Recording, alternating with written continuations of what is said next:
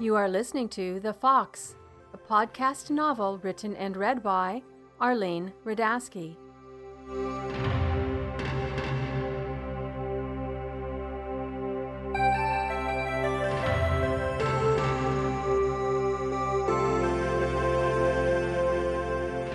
Chapter 23 Jana, 82 AD, April.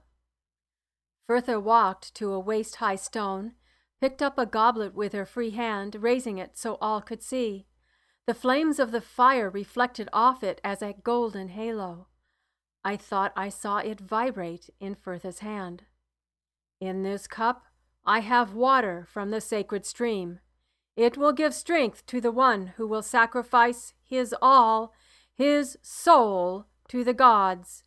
The one who drinks from it will carry our plea to the gods. That person will be resurrected in the gods' presence. She walked back to our small circle, goblet still held above her head. One of you will speak to the gods with our voices. With her statement, our eyes searched each other, waiting for the other one to say, I am the one. I want to die for our people but no one spoke.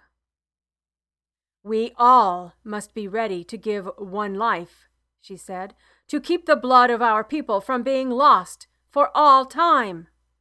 Rona's words rushed back into my head. I remembered her story about the boy who was sacrificed to save her life and continue her family line. The goddess Scotia has demanded one earthly life for all, one life for our king and his people, our families. She has given me dreams of difficult battles and seemingly impossible times ahead. However, she has also shown me that we will triumph in the end. But she grows annoyed. We have stopped following the ancient ways, and we must act soon if we are to have the goddess's help. She wants a human sacrifice, one who talks to the gods from this side. I vow the one who dies will live on in our songs and memories. This life will not be lost to time. This sacrifice will live through the ages. Scotia has spoken to me and promised me this. I have seen the chosen one in my visions. She stopped behind and between Morug and Quara. They held hands and stared into each other's eyes. I imagined they were saying to each other, If it is me, I will not go without you. It is not either of you, Fertha said, keeping the goblet high. You would not be able to deliver our message alone. She moved on to Rostan and Uliam. Rostan smiled and looked up at her. Did he even know what she was asking? Maybe not. He was so young. I doubted he had even seen a sacrifice in his village. Slaves taken in battle were traded, not sacrificed, for many years. Uliam knew. I could see him start to curl up into himself, trying to make himself as small as a mouse and skitter away unseen. She rested her staff against her shoulder as she stroked Rostan's cheek and said, The gods do not want an innocent one who knows nothing and cannot tell them stories of our world. You have not even begun to scrape the hair off your face, it seems. You do not know enough. She turned and looked at Uliam and said, The one who goes must be brave. It must be a person who will not cower in front of Bel and Morigna. You would try to find a place under their table, not in front of it. His shoulders dropped a fraction as if in disappointment, but I watched the fear release from his eyes. How could we just sit there, accept her insults, and then permit her to choose one of us? Did not the others understand what was happening? I grabbed Laverne's arm and tried to get him to look at me. I wanted to stand and shout, Wait! You are asking us to leave our life here. You are asking us for the ultimate self, our souls. How can you be so cruel? Then, as if a shaft of light fell on me, I understood. We shall lose our families, our way of life here if we do not win the battle with the Romans. All the way to this fort, we talked about the best way to get the ears, the attention of the gods. How better than to stand in front of them and ask for their blessings? How better to save Chrissy? Am I not ready to give my life for hers? Firtha must have the perfect messenger. Yes! I tried to say it under my breath, but both Laverne and Rona looked my way. They gave me a nod of understanding. They had come to this conclusion long before me. Nathrician stood and reached for the cup. I will give my life in this way. I am ready to speak with the gods.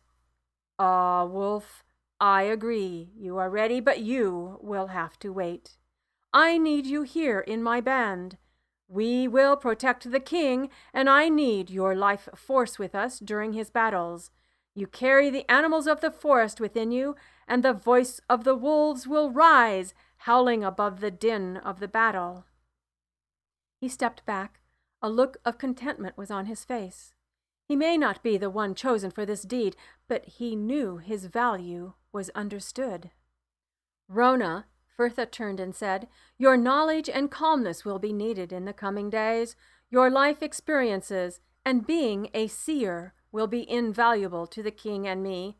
You will also stay here. Rona stood, took Firtha's hand, and said, Yes, I have seen this too. I know what comes to pass is necessary. Then Rona sat down, facing me. It was to be me.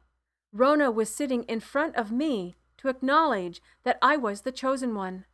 Breathing rapidly, I closed my eyes, fingered my labyrinth bag, and calmed myself. I was ready to reach for the cup when Firtha stepped behind Laverne. I stood and tried to reach the goblet. I will take the cup, I said. I am the one who already talks to the gods. I help the dying across the river of death and have seen people from the other side. I know the path to the gods. I have had visions since I was a child. I am the chosen one. I am the one to go. Rona, standing now, gently guided my hand away from the cup.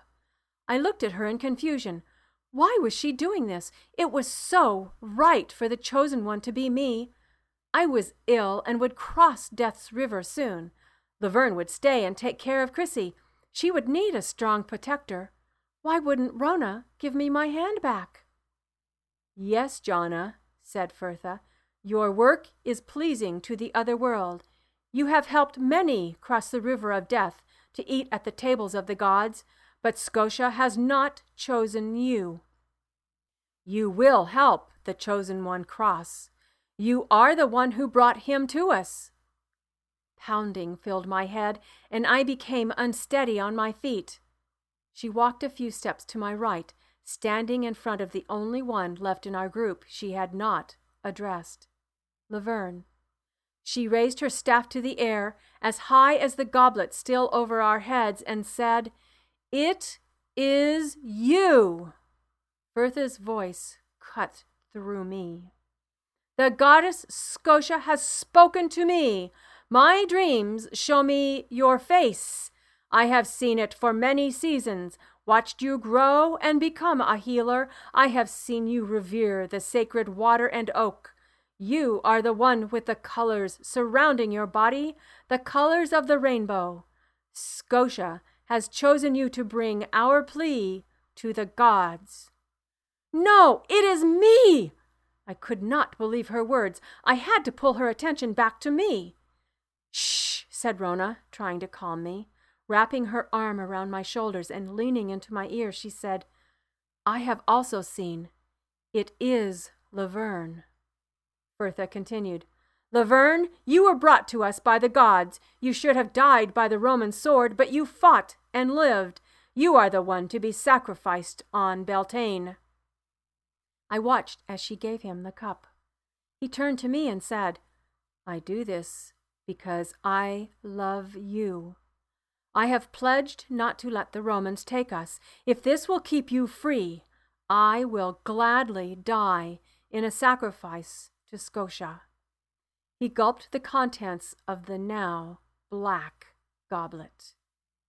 The roaring inside my head was subdued by the hissing of my snake. I understood now what I had seen from the beginning the gods had given us a short life together on this earth. Too short a time together. All my fears were being realized. Rona's arms left me, and I stumbled back into the circle of stones as all the druids gathered around Laverne, and the droning hum started again. His voice rose above the noise of the druids. I will speak to the gods for us, but I ask one thing. I wish to go home. I want the ceremony to be during Beltane with my clan chieftain by my side. I ask to hold my daughter one more time. Pray to the gods to allow me to do this one last thing, Firtha. Laverne held my eyes locked in his. I wanted to flee, to grab his hand, and both of us run as fast and as far as we could. We would go get Chrissy and live in the forest by ourselves. We could do this. He had done it before. But in his eyes, I saw he would not run again. Resolve and understanding passed through me. At that moment, I started to give him up to the gods, though it rent my heart into pieces. I did not see him again for three days and nights. Firtha had received the answer Laverne asked for. We would go home. I did not remember eating, drinking, or sleeping the time we were in the fort after the night of the choosing.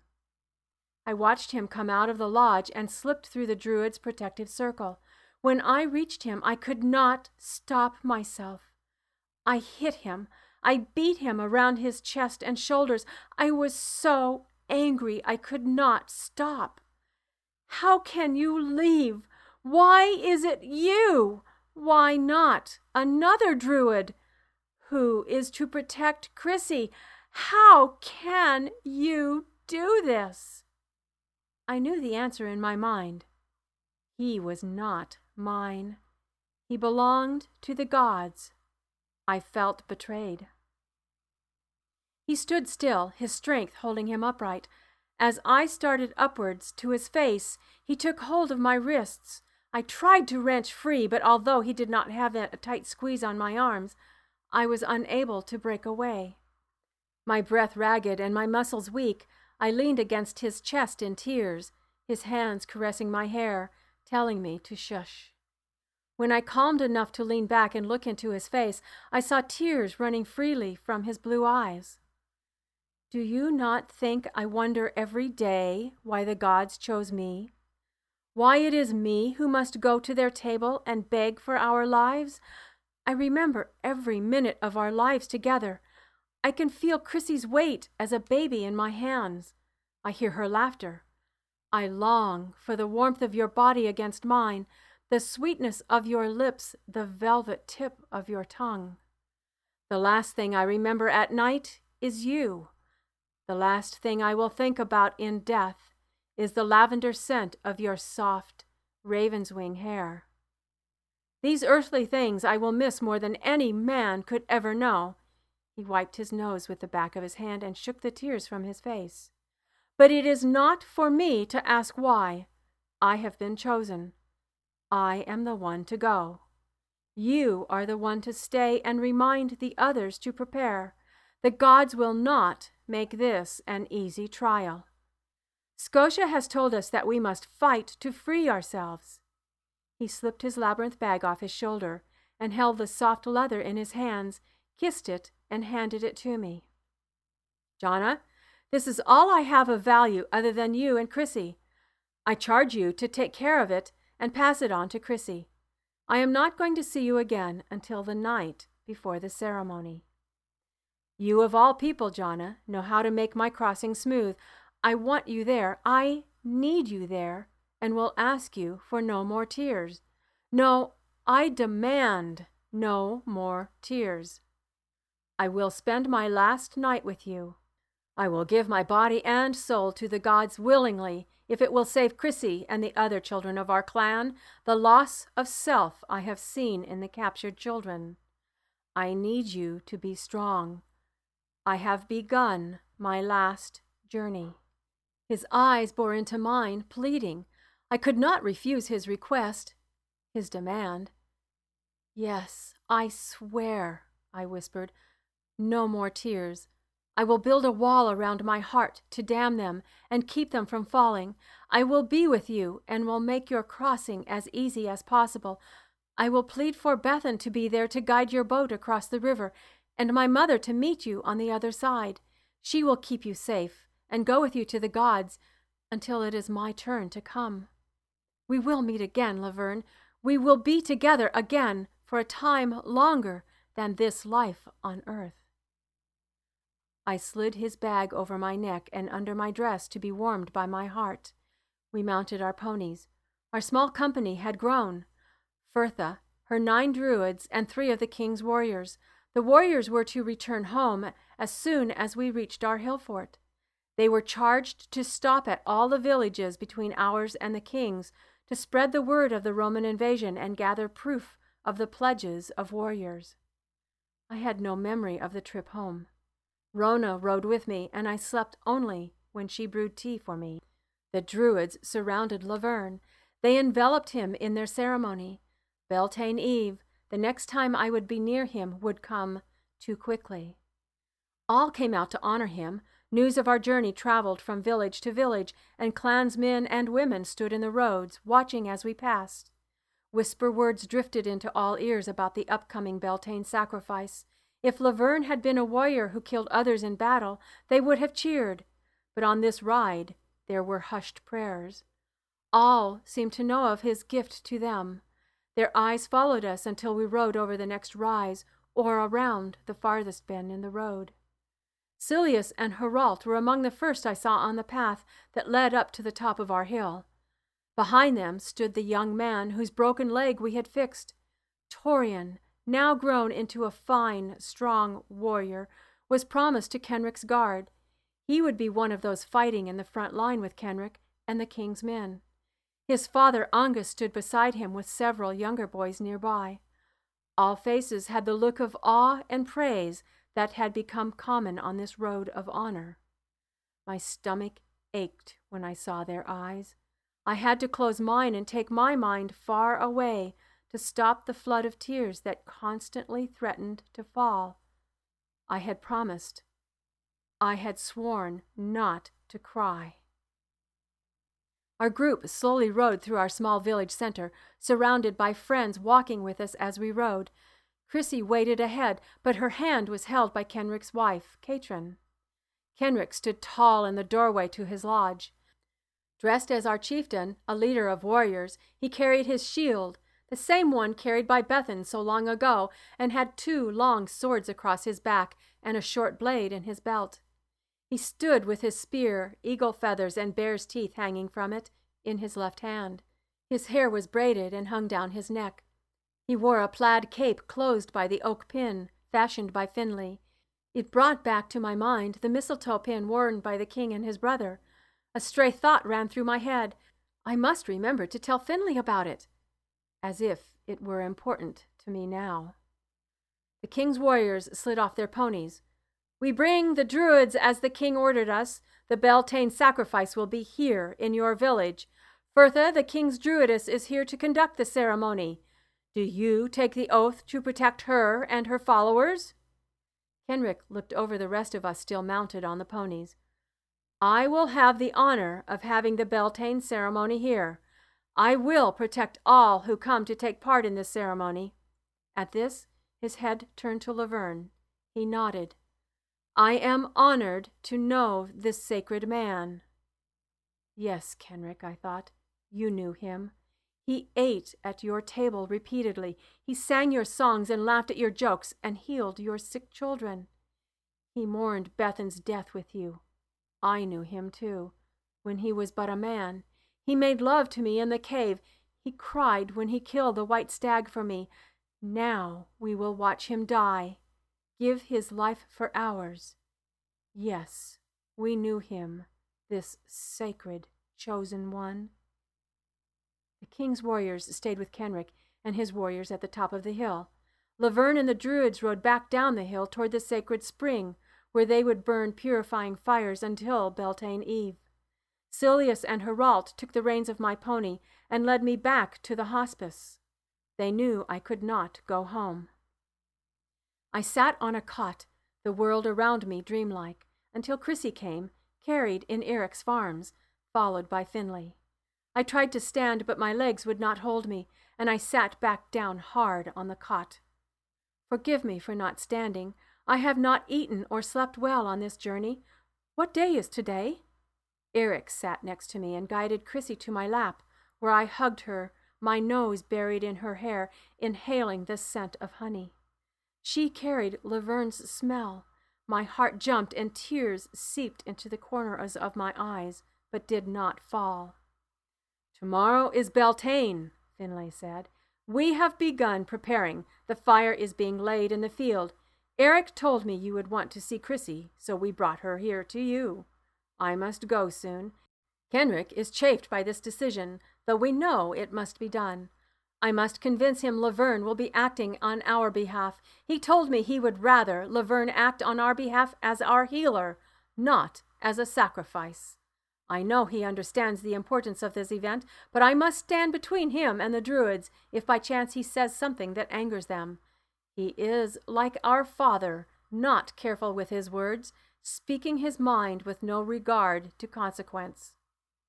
It is hard for us all to understand that the goddess Scotia wants Laverne, said Eric. She wrapped her arms around me and gently kissed my cheek. It all happens too soon, I said. I have made a decision. I will not be here long after Laverne goes. You know that. Both Finley and Eric looked at me with understanding and nodded. I charge you to take Chrissy and keep her from harm. She has grown to be a part of your family and will do well with you. I love you both and trust my only child to be with you. I know the decisions you make for your children and her would be the same as my decisions. Watch over her Watch over your children.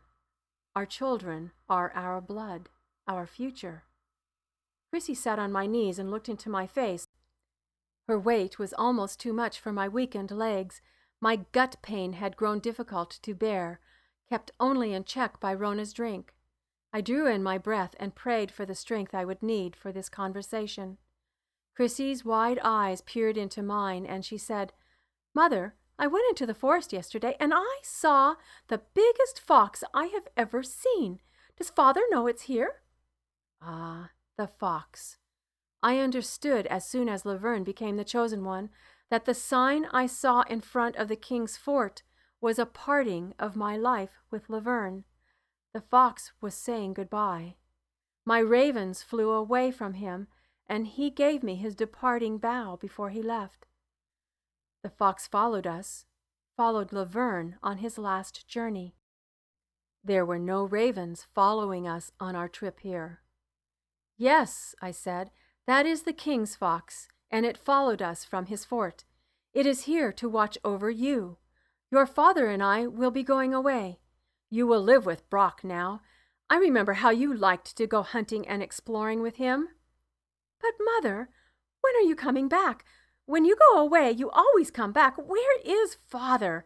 I want to tell him about the fox. Chrissy, you shall have to listen now and listen well.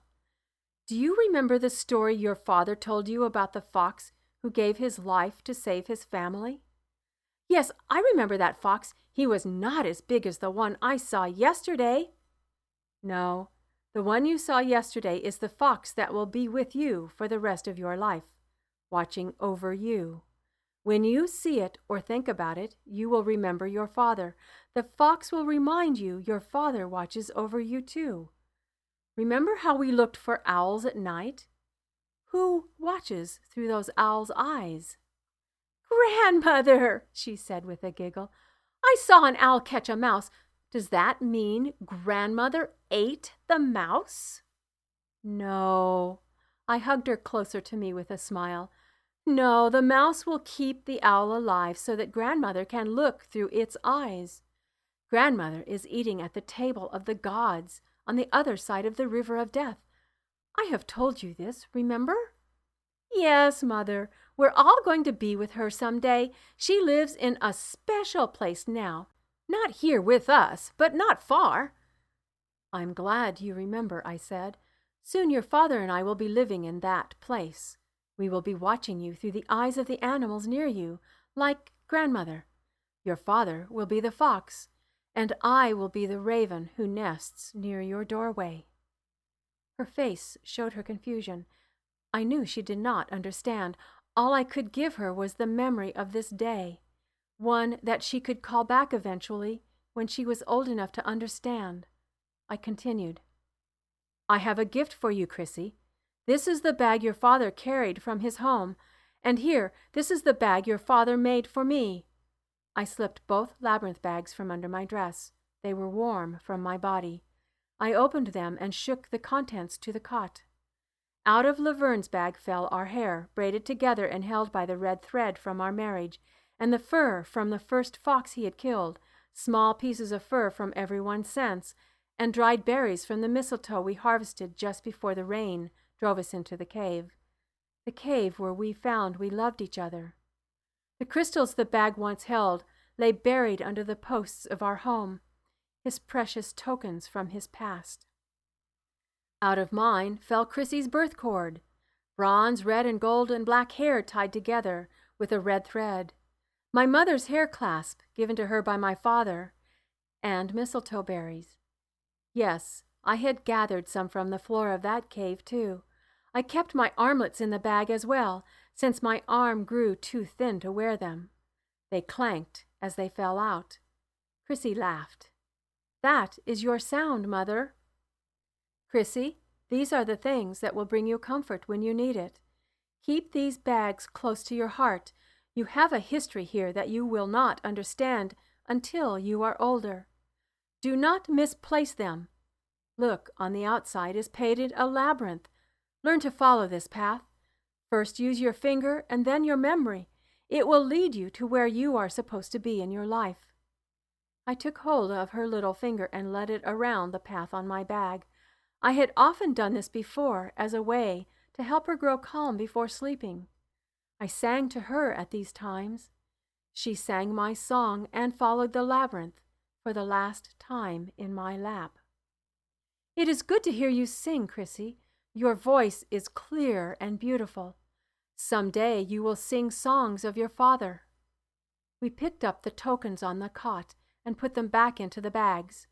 I returned only one armlet to my bag. I was to be buried with the armlet Laverne gave me at her birth. Chrissy, I'm giving you the armlet my mother gave me. It has the spirals of our family. Some day you will look on it and understand the events that are to come. The spirals are our bloodline. See how they are unbroken? Yes, mother. Can I go play now? Chrissy, you are a child of my womb. Of all the spirits who have touched me, yours is the one I would truly give my life for. When you are grown and have a child of your own, hold him up to show me. Hold him high, so your father and I can bless him. She turned her green eyes to me, and I placed my hand on the crown of her hair. Gods, if you listen to me on this earth, if you value the life sacrificed to you, Bless this child and guide her on her life's journey. In my name, Jana, and her father's name, Laverne. Forbidden tears slipped from my eyes. She sat still as I slipped the strings over her head and placed the bags under her dress. She patted them into place. They will become a part of her body soon. She will stop thinking of them until she needs them. She moved quickly when I let her go, like a rabbit out of a trap. I asked for a kiss, and she grudgingly leaned and touched our lips together. Then she ran out of the door with the energy of a child, my eyes following her as long as I could. I sipped Silius's broth and honey sweetened mead laced with drops of the oil of the poppy. I rested to garner my feeble energy for tomorrow. Beltane. My stomach clutched as my mind refused to accept the passage of time. The day. No, I could not think on it.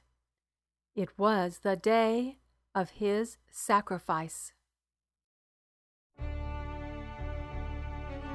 Please join me again for another chapter of The Fox by Arlene Radasky. Now enjoy the music of Steve McDonald's song Freedom from his album Stone of Destiny. His music can be found at www.etherean.com, E T H E R E A N, who, along with Steve, have allowed me to use the music in my podcasts. Learn more about The Fox at www.radasky,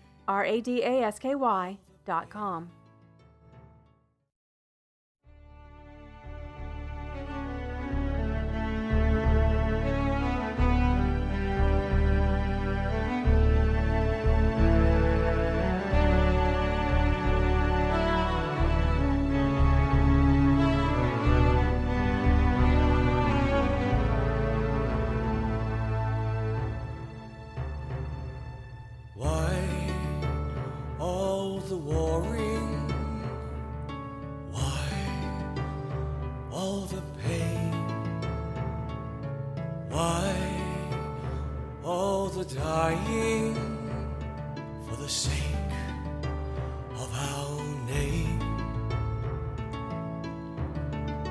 Why should our children